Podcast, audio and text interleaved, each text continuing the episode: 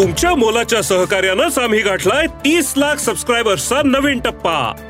तुमच्या कामाची प्रत्येक बातमी साम टीव्हीच्या डिजिटल प्लॅटफॉर्मवर आजच लाईक शेअर आणि फॉलो करा.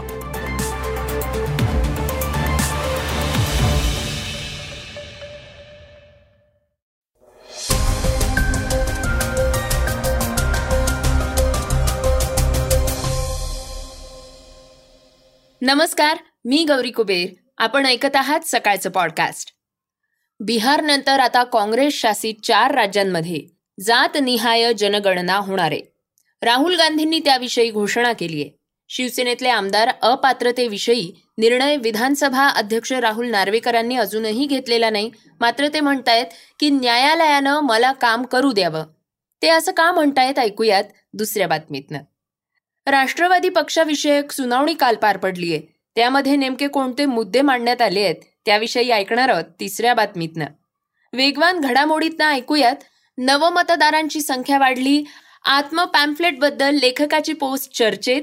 इस्रायलला अमेरिकेची मदत आणि सामन्यादरम्यान घुसखोरी करणाऱ्यांवर कारवाई. तर चर्चेतल्या बातमीतनं आपण ऐकूयात. मनोज जरांगे पाटील आणि छगन भुजबळ यांच्यातला वाद. जरांगे पाटील का म्हणतायत भुजबळांना आवरा? तर श्रोत्यांनो सुरुवात करूयात आजच्या पॉडकास्टला बिहारनंतर काँग्रेस शासित राज्यात होणार जातीनिहाय जनगणना राहुल गांधींची घोषणा. बिहारच्या जनगणनेनंतर इतर चार राज्यांमध्येही जातीनिहाय जनगणना करण्यात येणार आहे आणि ही चारही राज्य काँग्रेस शासित राज्य आहेत. काँग्रेसच्या कार्यकारी समितीच्या बैठकीत याबाबतचा निर्णय घेण्यात आलाय. काँग्रेस खासदार राहुल गांधी यांनी बैठकीनंतर ही माहिती दिली आहे. तर ही राज्य आहेत कर्नाटक राजस्थान हिमाचल प्रदेश आणि छत्तीसगड. यामध्ये आता जातीनिहाय जनगणना केली जाणार आहे. बिहारच्या धर्तीवर ही जातीनिहाय जनगणना करण्यात येणार आहे.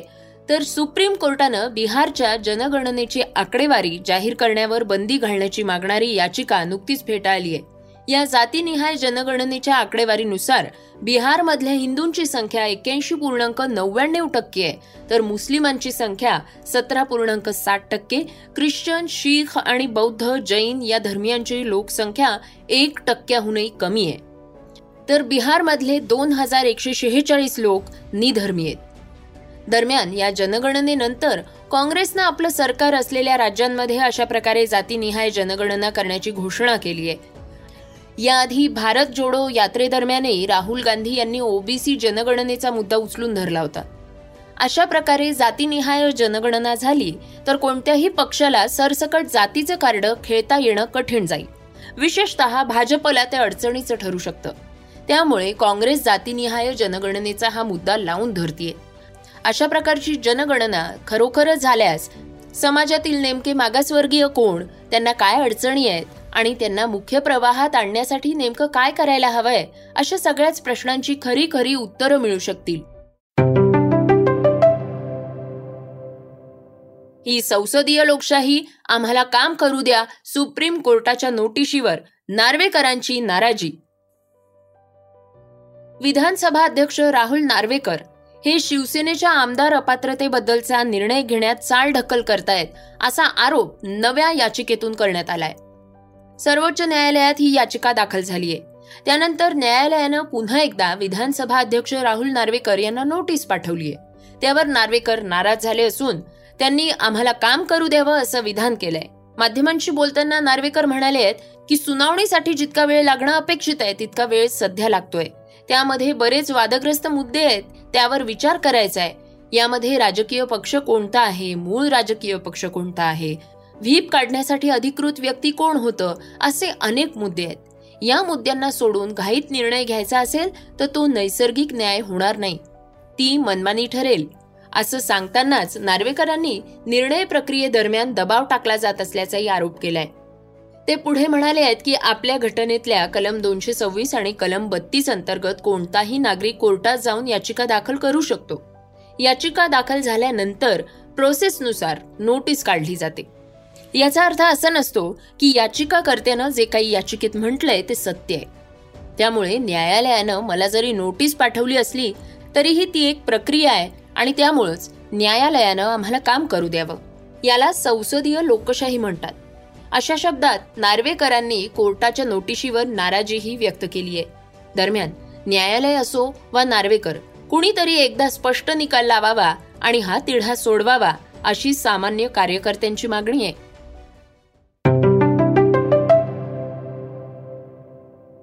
घर चालवल्यासारखा पक्ष चालवला अजित पवार गटाचा आणखी एक आरोप. केंद्रीय निवडणूक आयोगामध्ये राष्ट्रवादी पक्षातल्या अंतर्गत संघर्षावर सुनावणी सुरू आहे. शुक्रवारच्या सुनावणीनंतर सोमवारी दुसऱ्यांदा पुन्हा सुनावणी झालीय सुरुवातीला शरद पवार गटाकडनं युक्तिवाद करण्यात आला होता. त्यानंतर अजित पवार गटानं आपलं म्हणणं मांडलंय. यावेळी अजित पवार गटानं थेट शरद पवारांना उद्देशून आक्षेप घेतले शरद पवारांनी पक्ष घरच्यासारखा चालवला पक्षामध्ये नियमांचं पालन केलंच जात नव्हतं असे आरोप अजित पवार गटानं केले आहेत. विशेष म्हणजे शरद पवारांच्या अध्यक्षपदाच्या निवडीवरच आक्षेप घेण्यात आलेला आहे. स्वतः निवडून न येणारे इतरांच्या या नेमणुका कशा करू शकतात असा मुद्दा उपस्थित करण्यात आलाय. शरद पवारांच्या कथित एकाधिकारशाहीचा मुद्दा अजित पवार गटानं पुन्हा अधोरेखित केलाय. अजित पवार गटाकडनं ऍडव्होकेट नीरज किशन कॉल आणि मनिंदर सिंग हे युक्तिवाद करत आहेत. तर शरद पवार गटाकडनं अभिषेक मनु सिंघवी युक्तिवाद करतायत. अजित पवार गटानं आपल्याकडे एक लाख शपथपत्र असल्याचा दावा केलाय तर शरद पवार गटानं चाळीस हजार शपथपत्र असल्याचा दावा केलाय.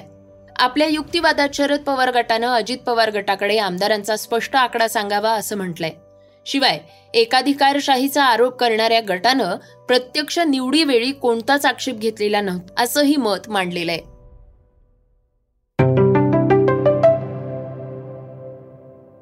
श्रोत्यांनो आता ऐकूयात वेगवान घडामोडी. लोकसभा निवडणुकांसाठी महत्त्वाच्या असणाऱ्या पाच राज्यांच्या विधानसभा निवडणुका अखेर जाहीर झाल्या त्यात यंदा नव्यानं नोंदणी केलेले अठरा ते एकोणवीस वयातले सुमारे साठ लाख मतदार आहेत. पात्रता तारखांच्या दुरुस्तीमुळे आता सुमारे पंधरा पूर्णांक एकोणचाळीस लाख तरुण मतदार मतदानास पात्र ठरले आहेत.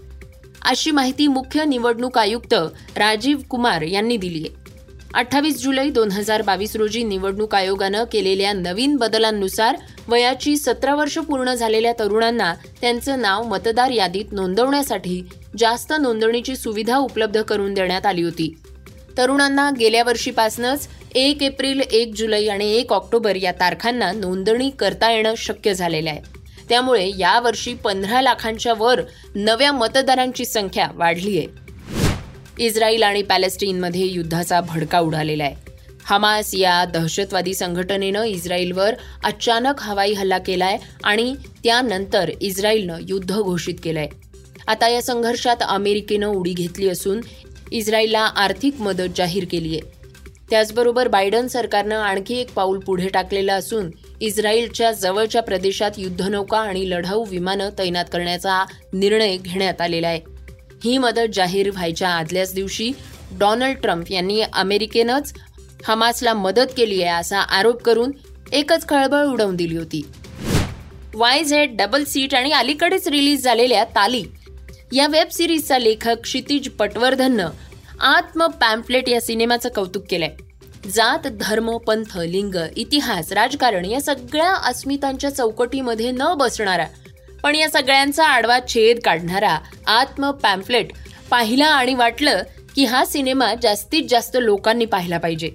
आत्म पॅम्फलेट ही मराठी प्रेक्षकांची लिटमस टेस्ट आहे. कुठल्याही अस्मितेशिवाय फक्त एक कलाकृती म्हणून सिनेमा चालला तर त्यात करणाऱ्याचेही यश आहे आणि बघणाऱ्याचेही असं म्हणत त्यानं चित्रपट पाहण्याचं आवाहन केलंय. अंतरावली सराटी इथं मराठा आरक्षणासाठी आंदोलन करून सारा महाराष्ट्र जागा करणारे मनोज जरांगे पाटील सध्या राज्याच्या दौऱ्यावर आहेत. मराठा आरक्षणाचा विषय आल्यावर ओबीसी आरक्षण समर्थकांकडनं त्यांना विरोध होत होता. नुकतंच नाशिकच्या सभेत छगन भुजबळ यांनी अशाच अर्थाचं एक वक्तव्य केलंय. आणि मनोज जरांगे पाटील चांगलेच रागवले आहेत भुजबळांना आवरा आमच्याकडे कार्यकर्ते सोडू नका आमच्या आरक्षणासंदर्भात बोलू नका असा इशारा जरांगे पाटील यांनी भुजबळांना दिलाय. श्रोत्यांनो आता बातमी चर्चेतली. तर आम्ही टोल नाके जाळून टाकू राज ठाकरेंचा इशारा. राज ठाकरे यांनी पुन्हा एकदा टोल नाक्यांचा विषय उचललाय. राज्यातल्या टोल नाक्यांवर उघड उघड होणाऱ्या लुटीचा मुद्दा राज ठाकरे यांनी पुन्हा एकदा उचलून धरलाय. त्याविषयी देवेंद्र फडणवीस यांचा एक व्हिडिओही त्यांनी दाखवलाय. त्यात उपमुख्यमंत्री देवेंद्र फडणवीस यांनी महाराष्ट्रात केवळ व्यावसायिक वाहनांना टोल लावला जातो असं सांगितलंय. हा व्हिडिओ दाखवल्यानंतर राज ठाकरे काय म्हणाले आहेत? ऐकूयात. हे खरं आहे. म्हणजे याला धादांत खोटं असंच म्हणायचं ना? मग हे पैसे जात आहेत कुठे? हे आपण तुम्ही आज पत्रकार म्हणून इकडे आलेला आहात परंतु तुम्हाला देखील कुठेतरी ना कुठेतरी जाताना तुम्हाला टोल भरावेच लागतात. मग हे पैसे आपले कुठे जातात? कोणाकडे जातात? म्हणजे खऱ्या अर्थाने जर समजा आपण बघितलं तर टोल हा महाराष्ट्रातला सगळ्यात मोठा स्कॅम आहे.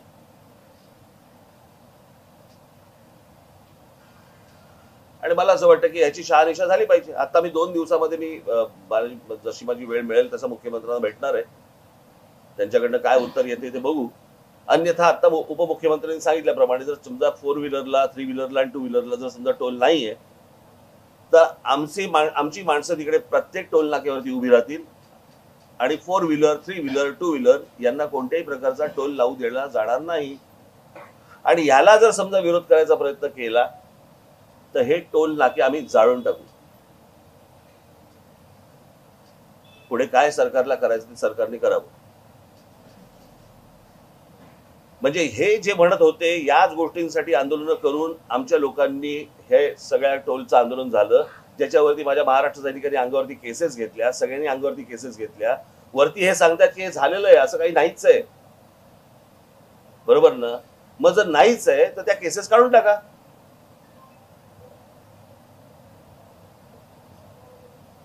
आणि जर समजा राज्य सरकार म्हणते की फोर व्हीलरला थ्री व्हीलरला आणि टू व्हीलरला जर समजा नाहीच आहे टोल मिळत नाही कुठे घेतलाच जात नाहीये तर म्हणजे हे टोल नाकेवाले आहेत. काहीतरी त्याचं उत्तर तर द्यावंच लागेल त्यांना.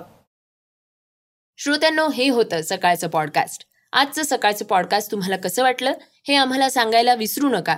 यूट्यूबवर सुद्धा तुम्ही हे सकाळचे पॉडकास्ट आता ऐकू शकता आणि त्या माध्यमातनं तुमच्या प्रतिक्रिया तुमच्या सूचना आमच्यापर्यंत नक्की पोचवा. सगळ्यात महत्त्वाचं म्हणजे सकाळचं हे पॉडकास्ट तुमच्या मित्रांना आणि कुटुंबियांना नक्की शेअर करा. तर आपण आता उद्या पुन्हा भेटूयात. धन्यवाद. Script and research Swati Ketkar Pandit Neelam Pawar. वाचा बघा आणि आता ऐका आणखी बातम्या. ई सकाळ डॉट कॉम वर. तुम्ही हा पॉडकास्ट ई सकाळच्या वेबसाईट आणि ऍप वर सुद्धा ऐकू शकता. विसरू नका. या पॉडकास्टला आपल्या आवडीच्या पॉडकास्ट ॲपवर सबस्क्राईब किंवा फॉलो करायला.